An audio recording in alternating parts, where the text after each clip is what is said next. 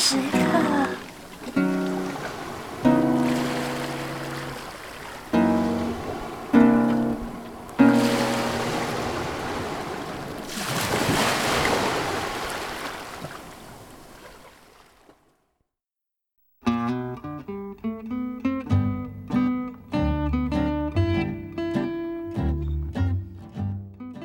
Hello，大家好，我由美。Hello，大家好，我是央。嗨，大家好，我是飞机。嗯，直接开始吗？怎么没人说话？为什么没有人说话？太久没刚刚你不是有很多话要说的吗？太久没录音了，有点不行我。的话是需要由美引出来的，由美，你快点引一下。没有，我们本来今天想来聊一下，确实今天也是要来聊一下煤气灯效应这个东西，就是因为前阵子那个王力宏的事件嘛，然后有很多人就了知知道了这个名词是什么，就当时他的那个妻子，他他前妻就讲到说，他一直有在就是让他产生自己有这种精神病的这种错觉，就是一种一种。就是感觉在害他吧，然后就提到了这个词 gaslight，然后就当时就很多人就了解到了，然后我们今天本来就在想说，就是从这个这个话题里面引出来，然后跟大家分享一些呃跟心理健康有关的一些电影，嗯这样。然后我就吐槽由美说，王力宏这个事件不是已经过时很久了吗？你怎么把这个下去了？然后就说明我们已经拖了多少期没有录，所以感觉这一期是在排练，现在排练录音，飞机哥甚至还没有出现。我刚刚有说话，我是说最近这个事情不是有了转机吗？所以我们是因为这个转机，所以一直没有录。我们是一个非常认真严肃的一个播客，所以我们要等这个事情有一个非常明朗的结果，嗯，我们才开始录，不然等一下骂错人了就不好了嘛。等等，王力宏到时候就是人走了的时候，我们这一期再拿出来放，回顾他的一生，这是他人生中的一，盖棺论，定嘛，就那个棺还没有。好吧？其实这部电影我呃在这个事件之前是有马克过的，我手机上有一个那种小 memo，然后上面记录说，如果我没没事干的话，我可以去做这些事情。然后这个电影在大概在那个 memo 里面已经有半年了吧。我也是上一次发现，就是在在最豆瓣上看到有人，呃，在评价一个就是类似这种 PUA 事件的时候，他提到了这部电影，然后就很有趣。然后刚好这个事情之后，我就去补了这部电影，就是把它提上了前面的日程，它上面很多很多其他选项，然后就把这个电影给补了。那我我就简单跟大家介绍一下电影情节，它其实讲的就是说，这是这个电影叫什么名字啊？叫煤气灯效应吗？就叫煤气灯下，就煤气灯哦其实是以前的那种，呃，以前我我想象应该是，呃，家家户户的那个煤气都像现在一样是有管道的，然后呢，你可以去调节那个大小，然后它可以让你家里的灯就是各个不同的灯会变大变小，对，反正你点一下它就会着。哦变亮变暗。对，就是处于一个在电器时代之前中间的那个那个转接的那个位置那个时代的那个时候，大家用的灯。然后呢，这个煤气灯下为什么叫下呢？因为它这个管道好像是在楼层的上面，然后你的灯下面照的就是每个人生活的真实的场景那个空间嘛。然后这个故事是讲什么呢？嗯就讲说有一个很漂亮的女孩子，然后呢，她的姨妈跟她长得一模一样，但她的姨妈是一个好像是姨妈还是姑妈，是一个很有钱的一个巨星。然后，但这个巨星姨妈她因为那个谋杀还是自杀说不清，大家不清楚。然后这个已经成为一个悬案，所以呢，他把遗产都留给了他的这个这个应该叫做侄女吗？还是外甥女？然后呃，有一天这个这个外甥女她就遇到了。呃，一个男的，那个男的其实就是想骗她的钱，因为他知道她很有钱，嗯，但是他就他以为他是真爱，然后他们两个就搬到了他的姨妈留给他的那个房子里面去了。然后那个男的一进去就跟他说：“哎，那个楼阁楼上面可能充充满了你跟你姨妈的回忆，我们不如把它封起来好了。嗯，”但其实上面全都是一些遗产，就这个男的怎么知道那阁楼上面都是他的遗产？就是他把所有的东西都放到上面去了，然后他知道他姨妈有一个很贵的一个珠宝，然后他一直在他的所有那些，哦。你知道明星嘛，就可能家里有很多各种各样的财、嗯。那种珠宝啊，那种衣服啊什么的，他就想说自己呃趁女主角不注意的时候就可以偷偷上去翻，然后翻出那个东西之后，他可能就就跑了这样子，然后那个女的就以为那个男的喜欢她，可是那个男的他为了让这个女的就是能够心甘情愿的听他的话，然后不要每天疑神疑鬼的，他就反过来先让那个女的疑怀疑自己，他就让那个女的，就是有人说这是一种呃高级的 PUA，就是他让那个女的每天就觉得自己有病，什么我我我这个不记得那个不记得啊，然后我我经常。呃，感觉有幻觉啊，什么灯突然变暗了，然后所有人都说不暗啊，就你自己觉得暗啊。其实是那个男的把那灯调亮、调低了，要么就跑到阁楼上去嗯弄一些噪、噪音，然后呃特地请了一个老的一个仆人是耳背的，然后那个女的就说：“哎，你有没有听到楼上有什么噪音？”那老仆人当然就说没有啊，但是其实是那个男的弄出来，就是让那个女的怀疑自己，觉得自己有幻觉。然后里面有疑鬼，对，里嗯面有几个情节就让我觉得就是很有触动，很有就印象很深。就比方说那个男的。嗯，在他们可能刚要结婚的时候，就给他一个项链，就是说这个项链是什么？呃，我逝去的祖母留下来的哦，它是一个很珍贵的项链哦。然后就他不会在一个呃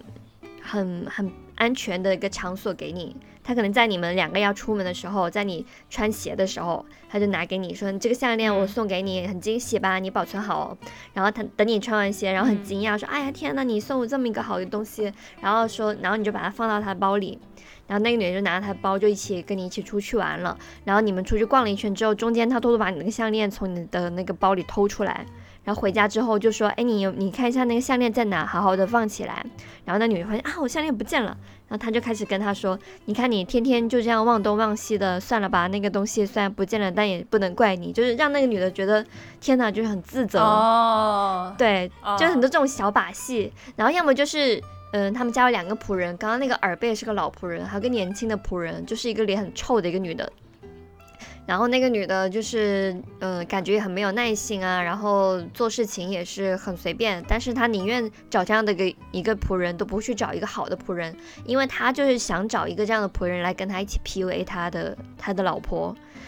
因为这样子，比如说你、哦你经常让他说你把这个灯调调亮啊，或者是你觉得楼上有没有噪音之类的这种事情，问多了，那个没有耐心的人就会就会说什么太太净给我们添麻烦啊，或者是让他觉得自己很内疚啊，这也做不好那也做不好，整天嗯摔烂东西，嗯。就可以 PUA 他。那要么就是因为那个女生她本身是那种社会上流的人嘛，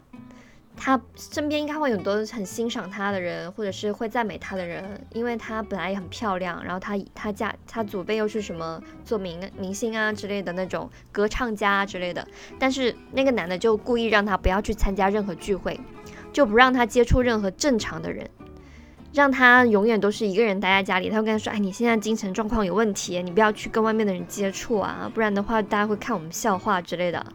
然后说：“哎，这个世界只有我包容你啊什么的。”然后那个女的就只好每天待在家里面，她断绝了任何跟她就是可以给她以任何这种正向的能量的人，让她逐渐被整个社交圈遗忘，被整个社交圈误会说这个人变得越来越孤僻，然后感觉他真的有什么抑郁症啊、什么幻听症啊，然后真的撞鬼啦什么之类的。其实那个女的很正常，她只是被他给封锁起来了，然后被他洗了脑，嗯让她真的以为自己是有问题的。然后因为这部电影就是当时拍的时候，就是确实也是拿了很多奖，然后也是一个非常经典的这种电影，就是它的在那个影片史上可能跟那种什么，呃，罗马假日啊之类那个是一个级别的。然后因为太出名了，然后情节又很好，所以呢，大家就用这个电影的名字来就是形容这样的一种情感里面的破坏。PUA 的行为吗？对他，我觉得他已经不算不仅仅是 PUA，因为 PUA 可能只是想，呃，让你情感上就是服从于某个人嘛，但他这个就是已经在迫害了，他让你就是整个人就是陷入绝对的这种自我怀疑里面，甚至就感会觉得觉是那种做戏是做全套的感觉，PUA 可能只是某一个点来打你，但是他那个已经完全构造了一个整一个东西把你罩住了。还蛮可怕的，反正，所以这个名词就变成了一个心理学上的一个名词，叫做呃煤气灯效应。我觉得这种精神控制有点像，就是我们妈妈会给我们做的事情。就例如说，你一个东西放在自己的房间里面，然后过两天，哎，这东西怎么不见了？然后你就问去 去问你妈，你妈就会说，都是你自己东西乱放。丢三落，四的如。果不是你乱放，你怎么会找不到呢？然后后面才发现，原来是你妈进你的房间，把你的东西给收了。她不记得了吗？就是你这个场景是妈妈是记得的，还是说妈妈其实也不记得这件事情了，只是就是下意识的怪你？对，对，妈妈是不记得这件事情，她就是进了你的房间，把你的东西给收掉了，哦然后就怪你东西他后面。想起来，她也不会那其实你道歉放在那个地。方，你自己嗯，对啊，她想起来她也不会道歉，她就说都是因为你的房间那么乱，我才帮你收拾啊，我帮你收拾，我错了是吧还？有还有，我觉我记得小时候不，笑啊你！小时候就是住在家里的时候，每天早上可能七点钟八点，然后我爸就会敲敲门说：“什么都十二点了还不起床？哦，就会让你以为真的 十二点还，很早。然后一出来看其，实并没有然。后你就因为你不，会一出来看，哎，才才八点半你你不，会特地跑到客厅说看一下具体几点，然后如果还早，我再回去睡嘛。你可能爸爸叫你，你就开门，然后就刷牙洗脸，然后坐到餐桌上一看，我靠，才八点，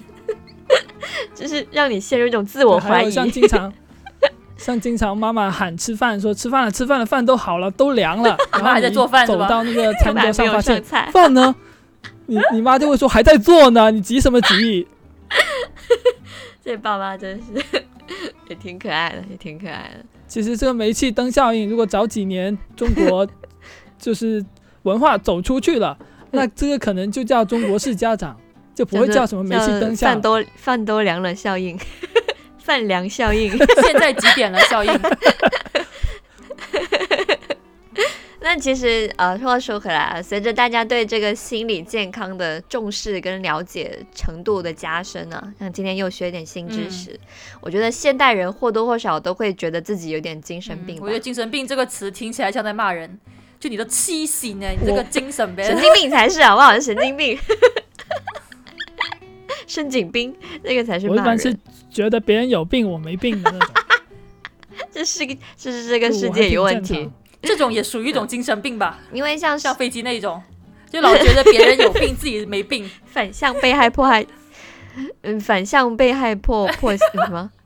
被害妄想症，就是比如说很多人，杂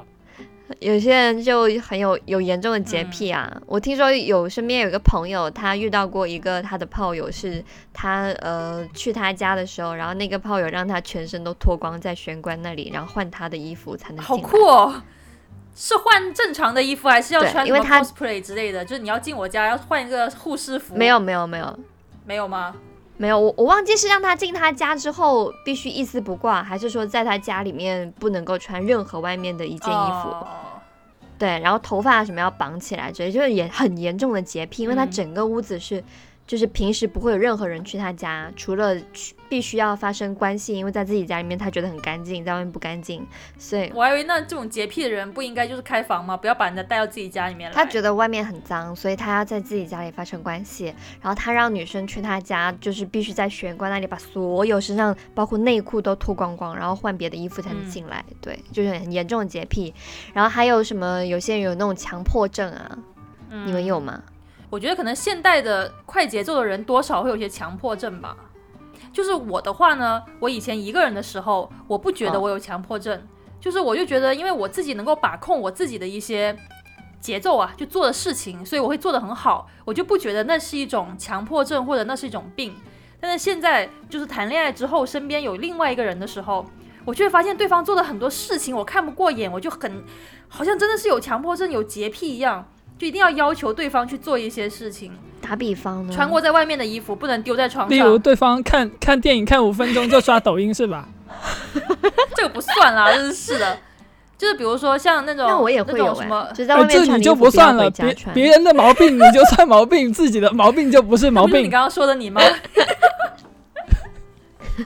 所以我看有病的就是你。就比如说什么呃，回家回家之后第一件事情一定是要先洗手，就之类的这种，就我自己能够做得很好，但是别人做不好的话，我就总觉得很生气，就一定要要求别人去做这件事情。所以这种应该也算是种强迫强迫症吧。嗯，反正就是觉得某个事情不不到达你心目中的那个呃对那个要求的的话，你就会很难受，嗯或者是你晚上不不不去做一个什么事情，你就睡不着。就这种有点让自己很难受的这个程度，就是其实就算是强迫症吧。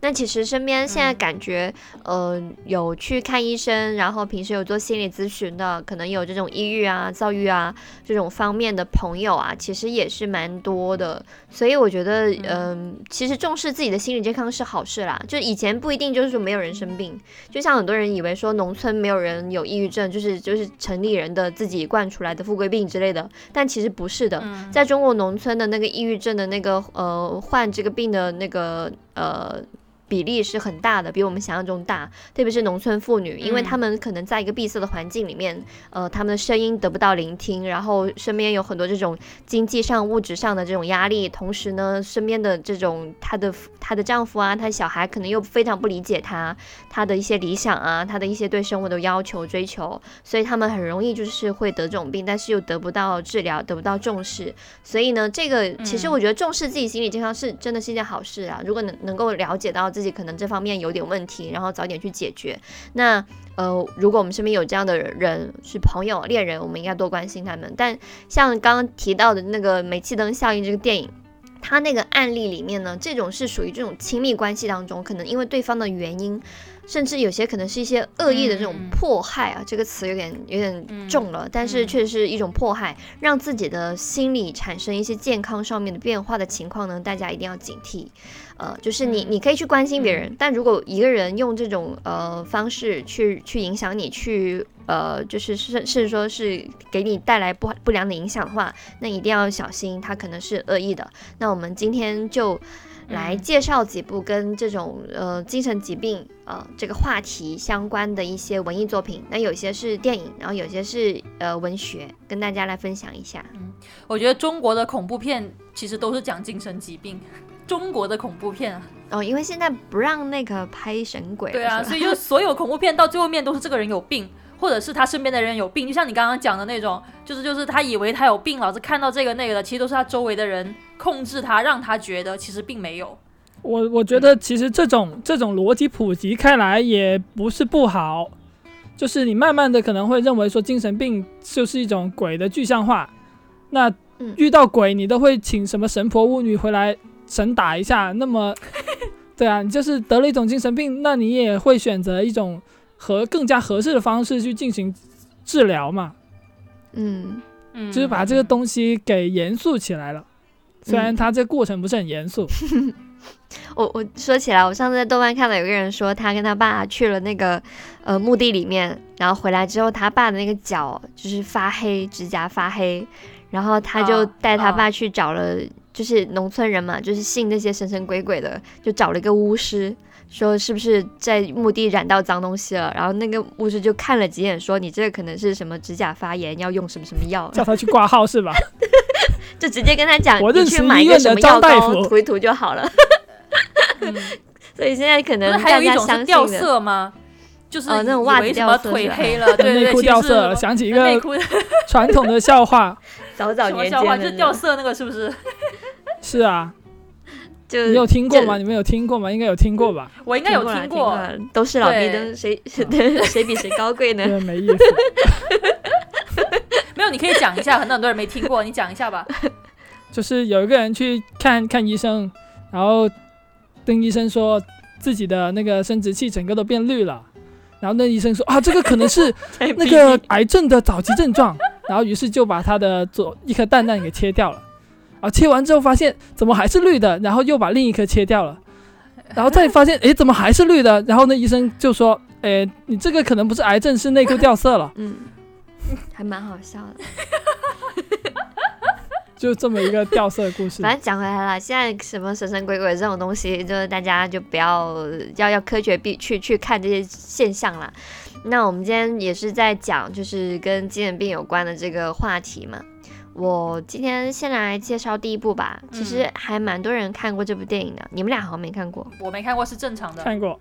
就在你家看的吧？好像没有吧？好像在你家看的有，是吗？因为我没有自己看。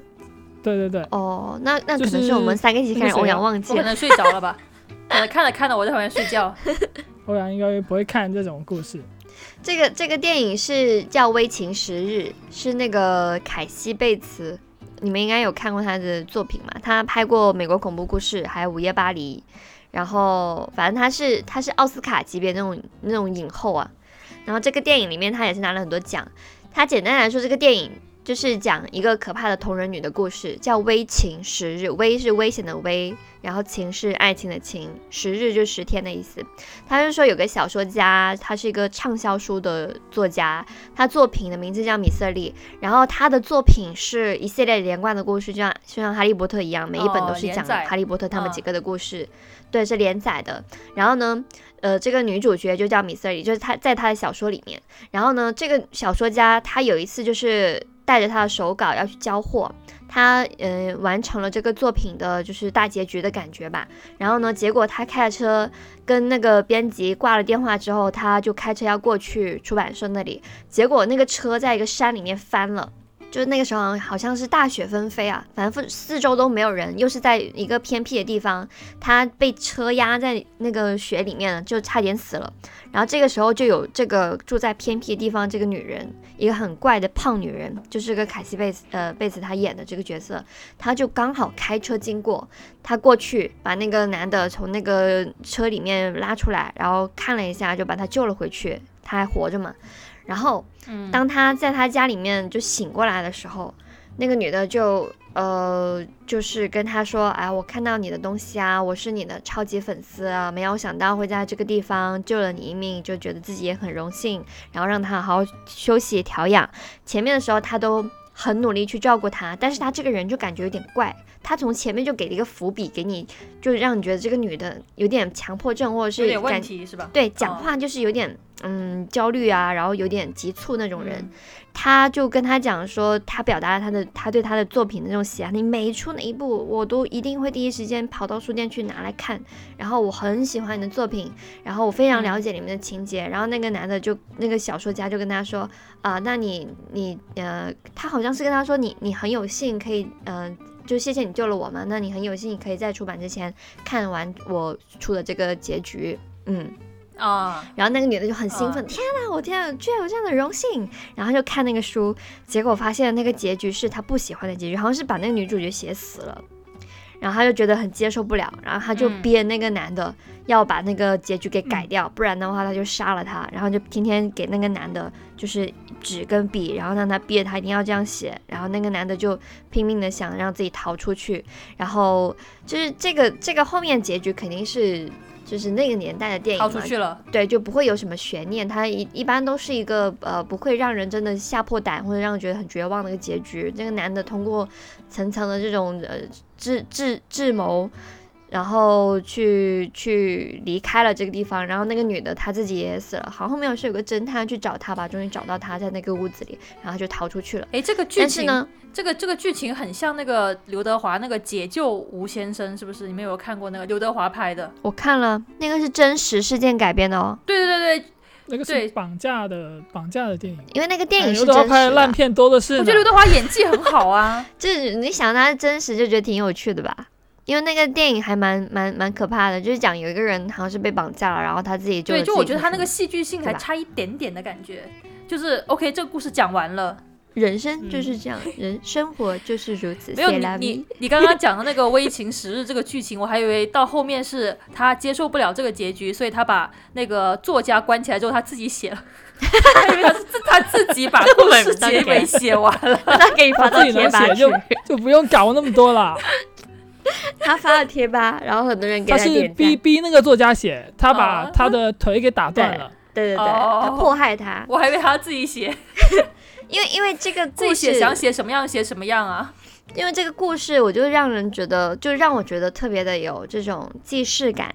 让我觉得特别像现在有些这种追星的粉丝，或者是一些比如说什么 巨人的粉丝，就觉得。事与愿违，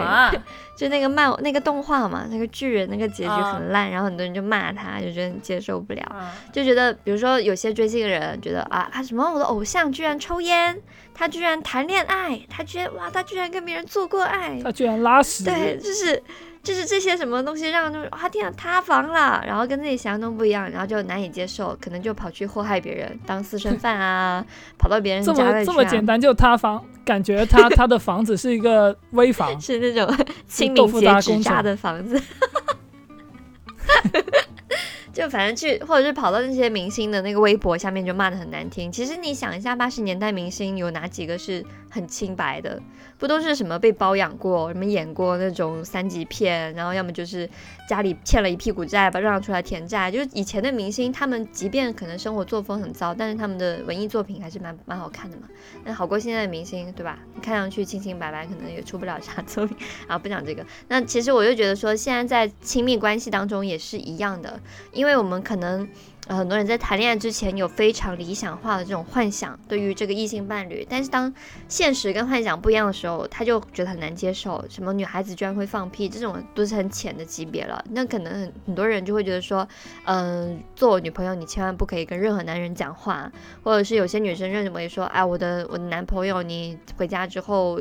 呃，不允许自己玩手机，或者是不允许玩玩游戏什么的，就会管得很严。但其实每个人都有自己的就是缺点，每个人都有自己真实的一面嘛。就如果你在进入一段亲密关系之后，发现了对方一些跟自己想象中不一样的一些地方的话，还是要学会去理解跟接受的。就如果你、嗯你觉得接受不了，那你可以不再喜欢，你可以放弃他，嗯但是不要去通过嗯伤害别人去满足自己的这个想象，就像那个那个女的把那个男的那个作家他的那个腿打断，就逼他写出自己理想中的这种结局。我觉得这种呃做法在两性关系当中千万不要去这样去做，因为这样的话只会落得一个悲剧的结果。嗯嗯，我觉得像像最近王冰冰不是也被王冰冰是叫王冰冰对吗？李冰冰、范冰冰，对啊，王冰冰也被也被很多说塌房就是就是这些什么宅男宅男们的老婆，这这种就不是他老婆，也不是他女朋友，只是一个很知名的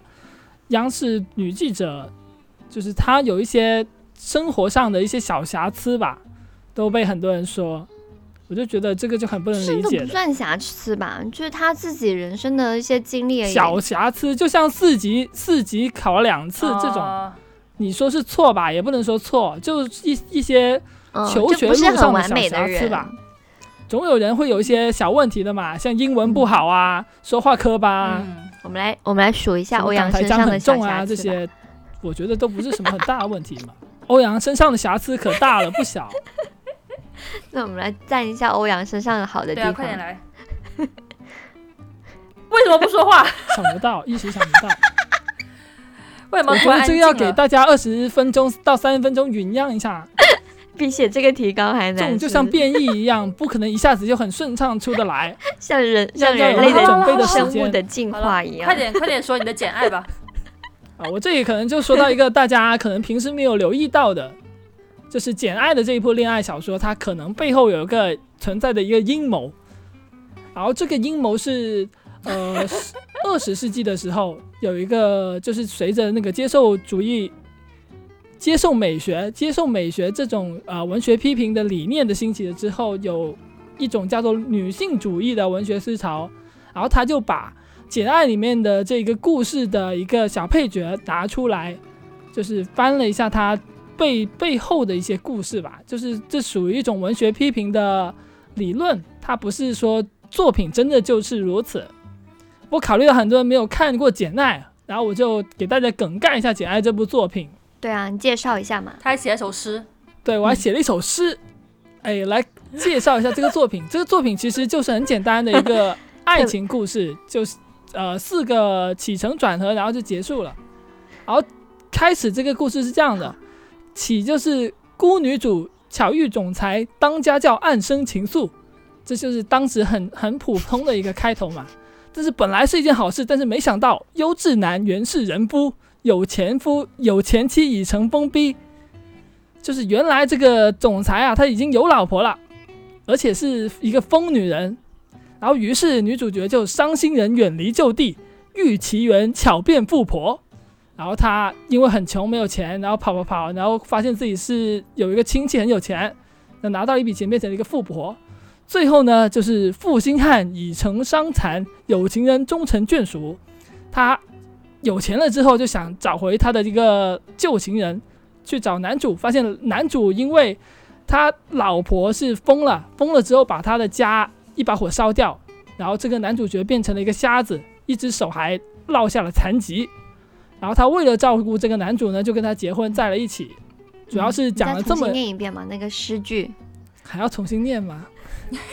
都不押韵的。我刚刚想不一定要押韵，这种就是叙事诗。你有没有看过《水浒传》啊、《金瓶梅》啊、《三国演义》都是这样的。你是你你说什么叙事诗？我感觉这个特别像那种小时候看的家里人看那种六合彩透满的那种报纸上面的那种，人上面的诗是吧？哎，我就随，便写写的真道人。透嘛。孤女主巧遇总裁当家教，二生情愫，优质男人是人夫，有前妻已成封闭。就你要去猜，然后下期会出老虎还是出龙？哎我是只是为了方便大家理解，然后对这个事故事有个总体的把握。那其实这个故事是非常简单的。然后《简爱》是十九世纪的一部英国文学恋爱小说，它是当时一个比较大特点，就是它写成了一种类似私小说的感觉，就是这个故事本身跟作者的一个人生经历有很大关系。就是他既是这个故事的作家，也是这故事女主角的原原型。在当时来说是比较先进、非常大胆，然后也有一种倡导说自由恋爱、自由追求的感觉，然后也是比较有名的一个女性主义文学吧。然后，但是这这中间是有一些、怎么说，有一些细节上的东西是比较有问题的。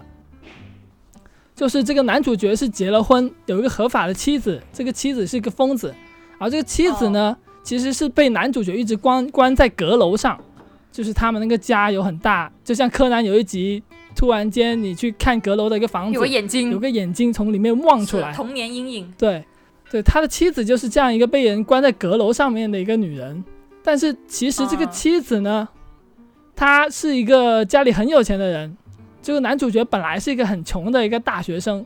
然后为了钱，他家里就给他张罗了准备了一段婚姻，这个婚姻他是一个就是跟一个有钱。然后又很有才华的女人结婚，而这女人自带了三万 三万英镑的一个嫁妆，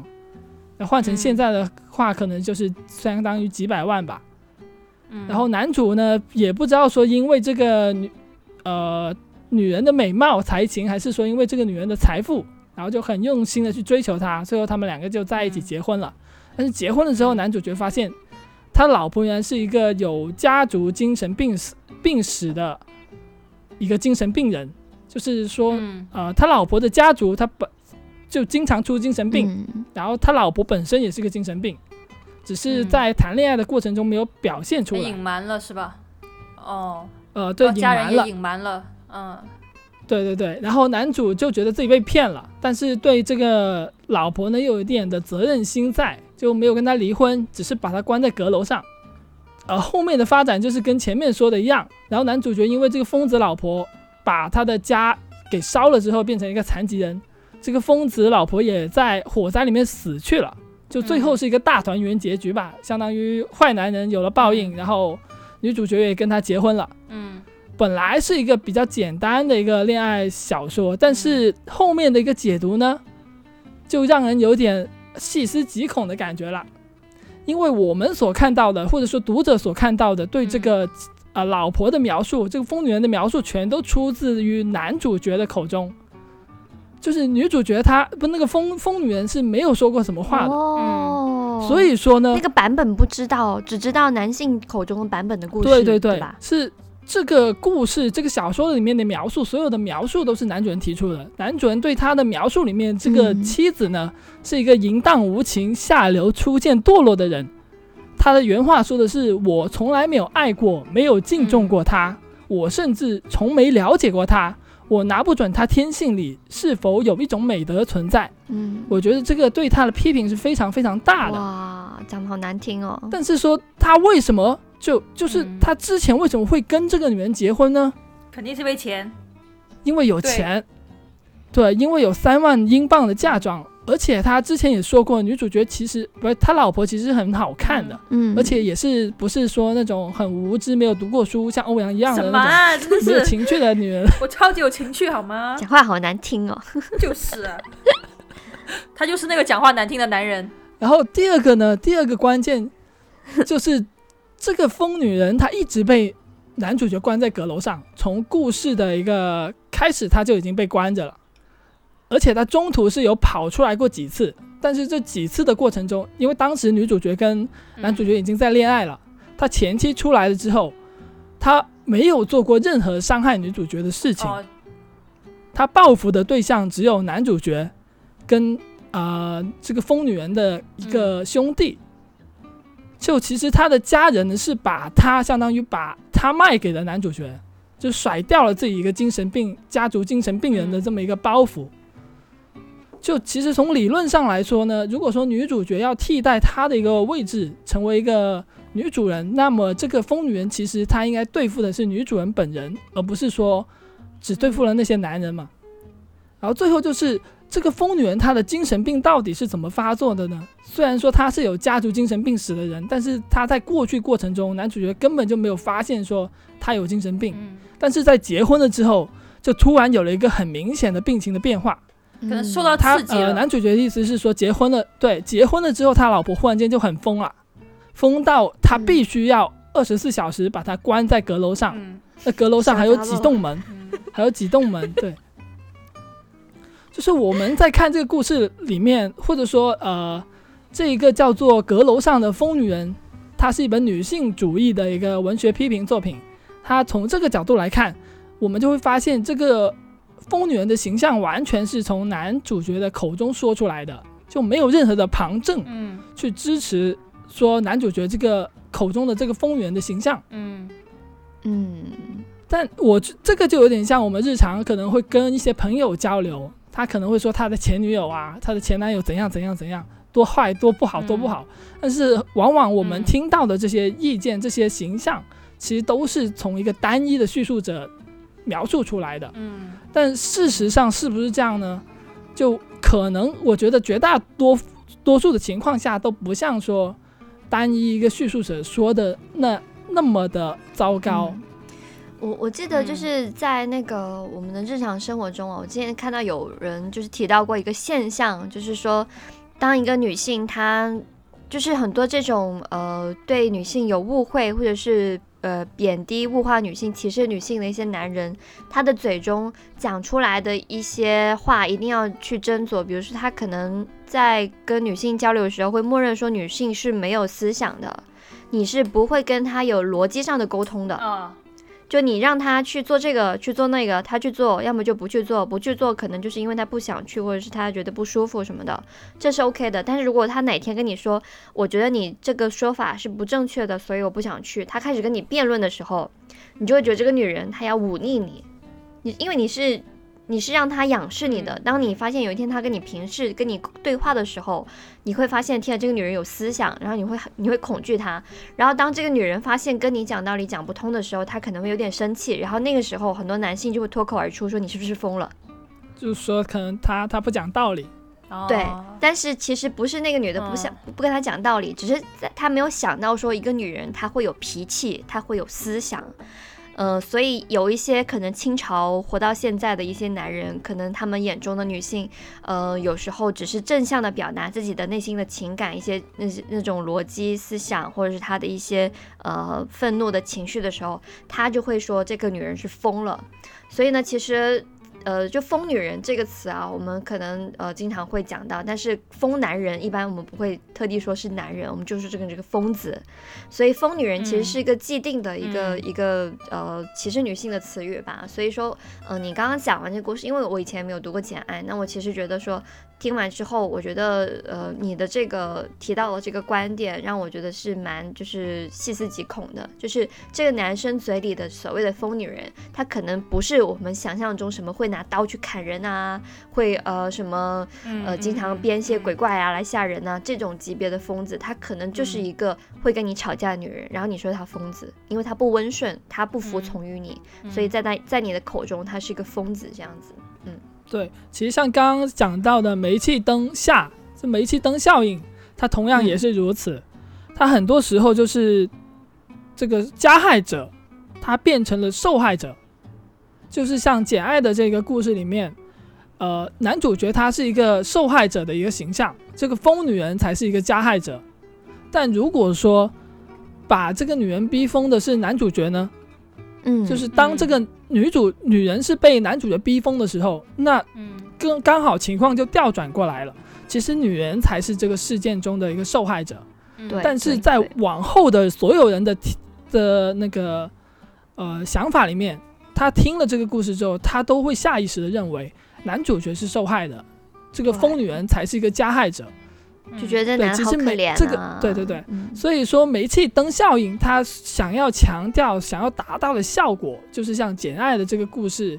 在那个阁楼上的疯女人给我们呈现到、呈呈现出来的效果一样，嗯。就是加害的人，他变成了一个受害者的形象，出现在我们的面前。嗯，嗯没错，就是由美讲的那一部，就感觉像是《简爱》的这个小说的番外篇，可能专门讲的就就是这个阁楼上的女人的嗯。故事，然后就是由美讲的那个电影。嗯，煤气对灯下，你你究竟记住了多少东西？每一次录电台，欧阳都学到了好多，对，就是跟听众们一起由美一的。开始讲说啊，就是呃，因为王力宏这个事件，所以大家都呃非常熟悉的这个煤气灯效应。这个我说我没有听过这个词，我说为什么我接收到的王力宏的那些嗯所有的那些八卦 新新闻里面都没有提过这个词，讲的就真的是八卦。他他没有看到了。一般在这个八卦的原图第三句就会看到这个煤气灯下这四个是吗字。OK，对，我们都是我跟飞机是来录电台，欧阳是来防老年痴呆是来的听的，是来训听的。练脑脑锻炼。让我们录到快结束前五分钟，问他我们刚刚讲了哪几部电影，让他数出来，他能够数出来，他今天就等于说我已经不记得了进步。我已经不记得，呃，就是那个煤气灯下跟那个简爱中间的那部是什么了？你 还为情记得吗？时日啊，不完整的楼梅微情时日。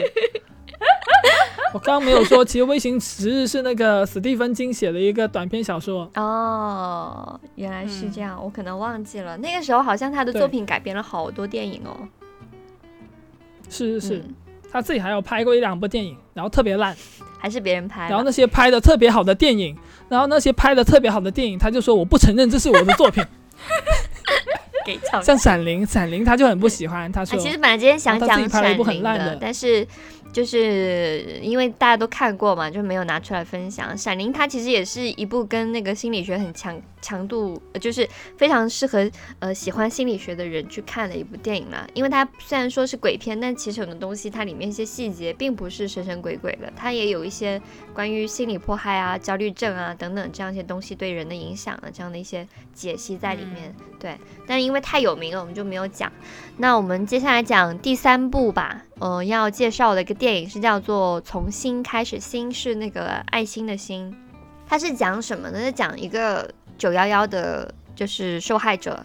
他的一个呃治愈的一个故事吧，他的那个老婆跟他的一只狗都在这场灾难当中丧生了，然后他就从此就一蹶不振，看起来就非常抑郁。然后他每天就骑一个那个电动单车，然后就戴着一个很大的耳机，就在街头像行尸走肉一样的走来走去。然后，呃，他也没有办法回归正常的生活，然后他也变得情绪非常的这种麻木。然后不愿意相信别人，甚至他的岳父母，就是他他的老婆的父母啊，就是明明是他自己的亲亲女儿去世了，但是他们都不理解为什么他就会变成这么夸张，然后会他为什么又不把那个他的亲人的照片放在皮包里？就他很多行为已经难以让人去理解了，然后他也一直在逃跑逃避。呃，一些这种心理治疗，有时候心理治疗的时候就会谈一些呃不相关的事情，或者就说，哎，你这件乳沟不错，就是会说那个治疗师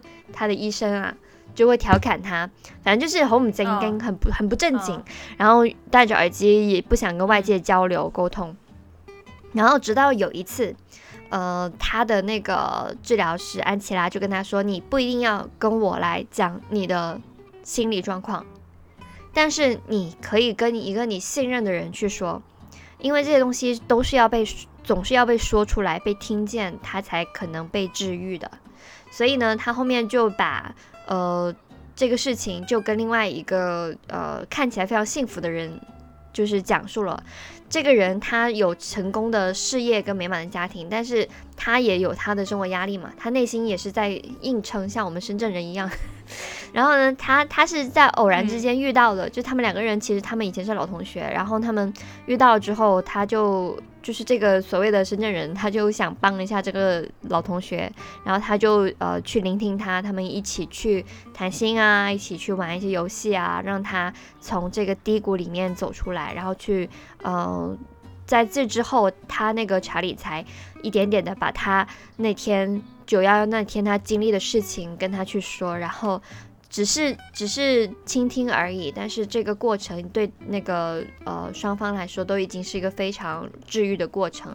然后呃里面有一段话，就是也蛮蛮感人的。那个男主角说：“他说我不需要跟你说他的事情，也不用也我也不用去看那些照片，但是事实上我每天都会看到他。他说在街上我会看到他，他是他的老婆的意思。我会在别人的脸上看到他。”嗯，这些印象比你手中那些高照片更加清晰。不管我走到哪里，他们都跟着我，就是这么可笑。我甚至还会看到那条该死的狗。嗯，他看到了一些就是跟他家的狗完全不一样的狗，可能看到一只牧羊犬，他都会想到他自己那只贵宾狗，就是他非常非常思念这些人。那这些细节就让别人终于理解了。然后在这之后，他才不再与世界为敌。那我觉得这个电影虽然说。我们没有经历过九幺幺，我们可能，嗯，很很幸运，也没有经历过什么火灾、什么地震这种大的灾难，甚至都没有经历过亲人去世。但是我们在生活中总会遇到一些挫折，让我们觉得在那个创伤里面难以走出来。可能是很小的事，你对别人来说很小的事情，但对你来说很重要。比如说，你一个非常重要的从小用到大的钥匙扣丢了。然后你再也不想钥匙扣了，因为你心中只有它。那其实这是很小的事情，那可能对别人来说就是像九幺幺那么严重的事情。这个叫做呃创伤后应激障碍。当你经历了一些非常强烈的这种伤害之后，你可能会自己躲在自己的世界里面，然后不知道如何去跟别人倾诉你的一些内心的忧伤。然后你每次遇到了类似的场景，你都会再次想起以前的一些事情，让你觉得非常的难过。这种反复的这种现实的鞭打，让你觉得在这个现在这个事情里面，你就再也走不出去了。那同样的题材还有比利林恩的中场战士。你有看过吗？呃，你刚说那个让我想到了那个海边的曼彻斯顿。哦，对对对，他也是讲讲了一个类似的故事，就是呃，在在男主角他失去了自己的亲的小孩之后，他一直没有办法走出那个呃丧失了自己亲亲孩子的一个创伤，就是直到那故事的结尾，他依然是在那个痛苦里面，就是他的老婆因为他的一个可能是因为他一个忽略。就是一个小小失误吧，然后他害死了自己的两个小孩。嗯，他老婆后面都已经原谅他了，就是类似说，我我知道你也很痛苦，我不应该那么去责责怪你。我知道你一直没有没有走出这个丧子之痛，然后我希望你能像我一样，就是能够，呃，不是说忘掉悲伤吧，起码不要再那么痛苦了。然后男主角就说他做不到，他真的没有办法撑下撑过去这个痛苦，就是这个故事到结尾，男主角依然是很痛苦的，嗯，就是没有任何的东西改善了，他还是很痛苦，就是一直这样痛苦下去。嗯，我觉得像刚刚你说的那个重新开始，它可能是一个戏剧化的一个结尾的处理，但是就像痛苦跟抑郁症一样，对，我因为最近在看跟抑郁症相关的书。抑郁症它不是一种，呃，好了就好了的东西，好了就好了的疾病。抑郁症它可能像感冒一样，你这个人一辈子你都会活在抑郁症的阴影里面。你可能遇到一些事情，或者是一些身体上或者一些精神上的事情，你的抑郁症又会出现了。就是你一得了抑郁症的人，很多是他一辈子都没有办法离开抑郁症，他要跟抑郁症共生。对，会反复，对吧？呃，因为很多是身体上的问题，是一种原生的疾病，它不是说我的我一辈子都开开心心，我就不会再抑郁了。我觉得这个抑郁症就有点像《海边的曼彻斯顿》里面男主角他遭遭受到的痛苦一样，这个痛苦是一辈子都没有办法治愈的，他就是在那里，到死了他也没有办法跟自己和解，也没有办法谅解，或者说没有办法得到解脱。我觉得这个这两个是有一点点相似的地方，跟抑郁症。当然，有的人他可以说：“哎呀，我就是迈过去了这这个伤痛。”但是有的人，或者是有一部分人，他就是没有办法迈过去，他就是要跟这个痛苦，呃，共生一辈子了。对，我觉得这种情况，因为因为像现在我们在疫情下面，疫情之下，我们也可以感觉到这个新冠已经跟我们很长一段时间了。它其实就像痛苦和抑郁症一样，它可能会很长一段时间都跟我们在一起，就是我们没有办法像别的一种传染病一样。一呃两三年一两年的时间就过去了。嗯，我记得呃去年刚开始的时候，呃前年前年了已经是疫情，其实已经迈入第三年了。就是那个时候大家刚知道呃有传染病的时候，然后整个社会都处于一个非常。嗯，就是焦虑、紧张、害怕的一个状态里面，很多人每天疯狂在刷我们的社交媒体，想知道，呃，疫情究竟怎么样了？然后在那些非常严重的地方，那些人有没有被得到救助？然后有多少人需要帮助？然后会不会又有很多人在一些非常悲剧的这种处理之下去世了？等等等等，不断的有人在关心那些事情的进进展。然后就是很多人都是难以入睡，每觉每天醒来第一时间就看手机，然后不停在刷那些新闻。这其实是属于一种叫做共情伤害的这样的一种社会性的这种呃心理的一种健康的一个状态。其实你就是会过分的去体会别人的那种痛苦，然后你无法走出来，然后你会在一个群体里面，大家一起感到一种非常共鸣性的这种悲痛。嗯，这也是一种需要调整的状态。那个时候我们还劝大家，就是说你们要多跟身边人去接触，不要只看那些冰冷的文字，然后要跟身边人建立一些互助的这种呃联系，可能是物质上的，可能呃比如说你病了，可能你可以联系一下谁来照顾你的家人，谁来呃给你送吃的，你可以去找哪个医院去救治，可能是一些心理上的，你要跟你的朋友、跟你恋人、跟你家人。好好的去沟通，去表达自己内心的这种恐惧，然后两，然后跟呃彼此去多去做一些正向的事情，然后让你不会觉得特别的痛苦、焦虑，这些也是沟通带来的一些比较好的影响。那我们刚刚还提到，就是有一部作品叫做《比利林恩的中产战士》，它是属于那种战争之后的，嗯。嗯，就是应激的那种反应嘛。他是讲说有，就是应该也挺多人看过这电影吧，就几年前李安拍的嘛。他讲的就是伊拉克战争，然后有一个有一个士兵，他叫做比利林恩，然后他被拍到他救了一个呃他的班长，然后那个视频发出去，因为现在很多人刷社交媒体嘛，就是就看到之后就哇天哪，好厉害啊这个人，然后就呃。把他他们就是回来国内了，然后当时就是战场也也也终止了一段时间，然后他就带着就他们那个那个班的人就回来，然后刚好就是国内呢就是还非常迎接他们，就他们觉得他们是英雄嘛，然后但是其实很少有人理解到他跟他的战友们在战场上面所经历的一切，因为你随时都不知道什么地方就有一个地方爆炸了，你身边跑过来的任何一个小孩子身上可能都绑着一个炸弹。你其实你是非常恐惧、非常害怕的，但是回来之后，很多人都把他们当做英雄，然后其实他，嗯，内心就是很害怕。然后当时中间有一个，就是为什么叫中场战士，是因为呃，他们为了迎接他，然后就安排了一场橄榄球比赛，在橄榄球比赛的中间，然后呢，让他们上场去呃参加这个盛大的开幕式，哦，不是中间是。呃，在橄榄球开始之前，让他们去去做这个开幕式，然后会有士兵的这个演示，然后走走那个什么走那个什么步啊，然后会有烟花什么的。但是当那个他们上场之后，呃，所有人都是什么呃麦克风啊，什么相机全都对准他们的时候，这个时候突然有烟花，然后他们都非常害怕，因为那个砰的声音特别像。他们想，就是他们想起那个战爆炸，对战争当中爆炸那个炸弹的声音。所以呢，其实这个电影它非常非常细腻，嗯、但这个分他那个分数在李安电影里面不算高的，因为很多人觉得说他不是为了拍那个叫什么多少帧来着，他当时说有一个一百二十，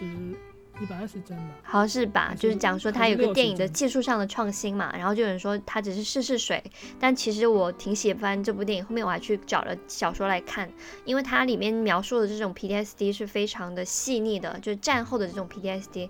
嗯、我看到一个评论说，就是比利林恩，就是这个男主角，他的痛苦被大众无耻的。无情的去消费，他家人也不理解他，他然后制片商又利用他们，还有各种许多这种媒体的这种讥讽跟挑衅，嗯，然后很多身边就是你发现女孩子喜欢你，也是因为你自己英雄的头衔，而不是因为你是一个具体的什么什么样的人嘛。然后没有人，嗯就是整个社会没有一个人真正的在乎他们这些孩子在战场上面到底经历了什么。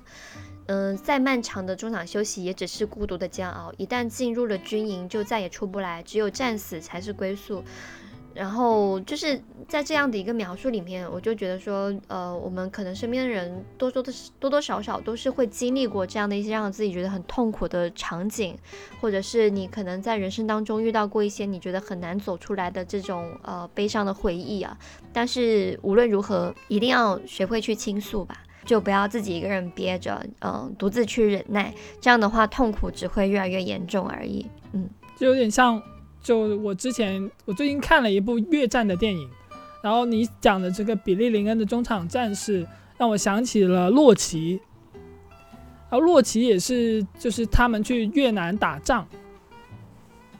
但是他们迎接回来的，就是他们为了当时所谓的国家的自由啊，为了民族解放啊一些大义，然后去进行一场不义的战争，就是这个定义为不义的战争嘛。他们在战场上很辛苦、很痛苦、很累，很多正直的人都死掉了。然后他们回来发现，他们为了这些所谓的大义去打的一场战争，回来之后民众唾弃他们，觉得他们是肮脏的战争机越器。南战争，就是明明他们付出了那么多的痛苦，去为这个国家争取自由、争取民主，回来之后，所有人都把他们当贼看。然后洛奇他他是去找一个朋友嘛，结果他那个朋友已经死了。在在他回到那个去他朋友居住那个小镇的时候，警察一直盯着他，说：“你们这些打完越战回来的人，你们这些流流民，你们这些之前当过兵的，是这个社会的不安定因素。然后他们遇到的每一个人，就是他们现在生活的一个平静的生活，是他们去打仗用血和泪换回来的。但是这些就是坐在家里面看看电视、吃烤鸡、吃火鸡过圣诞节的人，却把他们当做是人这个美国的污点。我觉得这个是比伊拉克战争可能还要痛苦的一件事情，因为伊拉克战争你回来没有那么多人去骂你嘛，但是越战回来的人个个都在嗯。饱受因为当。时其实也是因为越战，所以整个美国也陷于一些经济还有一些文化上面的一种痛苦吧。整个就是民众，所以大家其实，嗯、民间民调会发现，你会很多发现很多人是反对越战的，包括我们现在看的很多，现在听的很多摇滚乐，当时不是也是 Love and Peace 嘛，又是反反越战啊。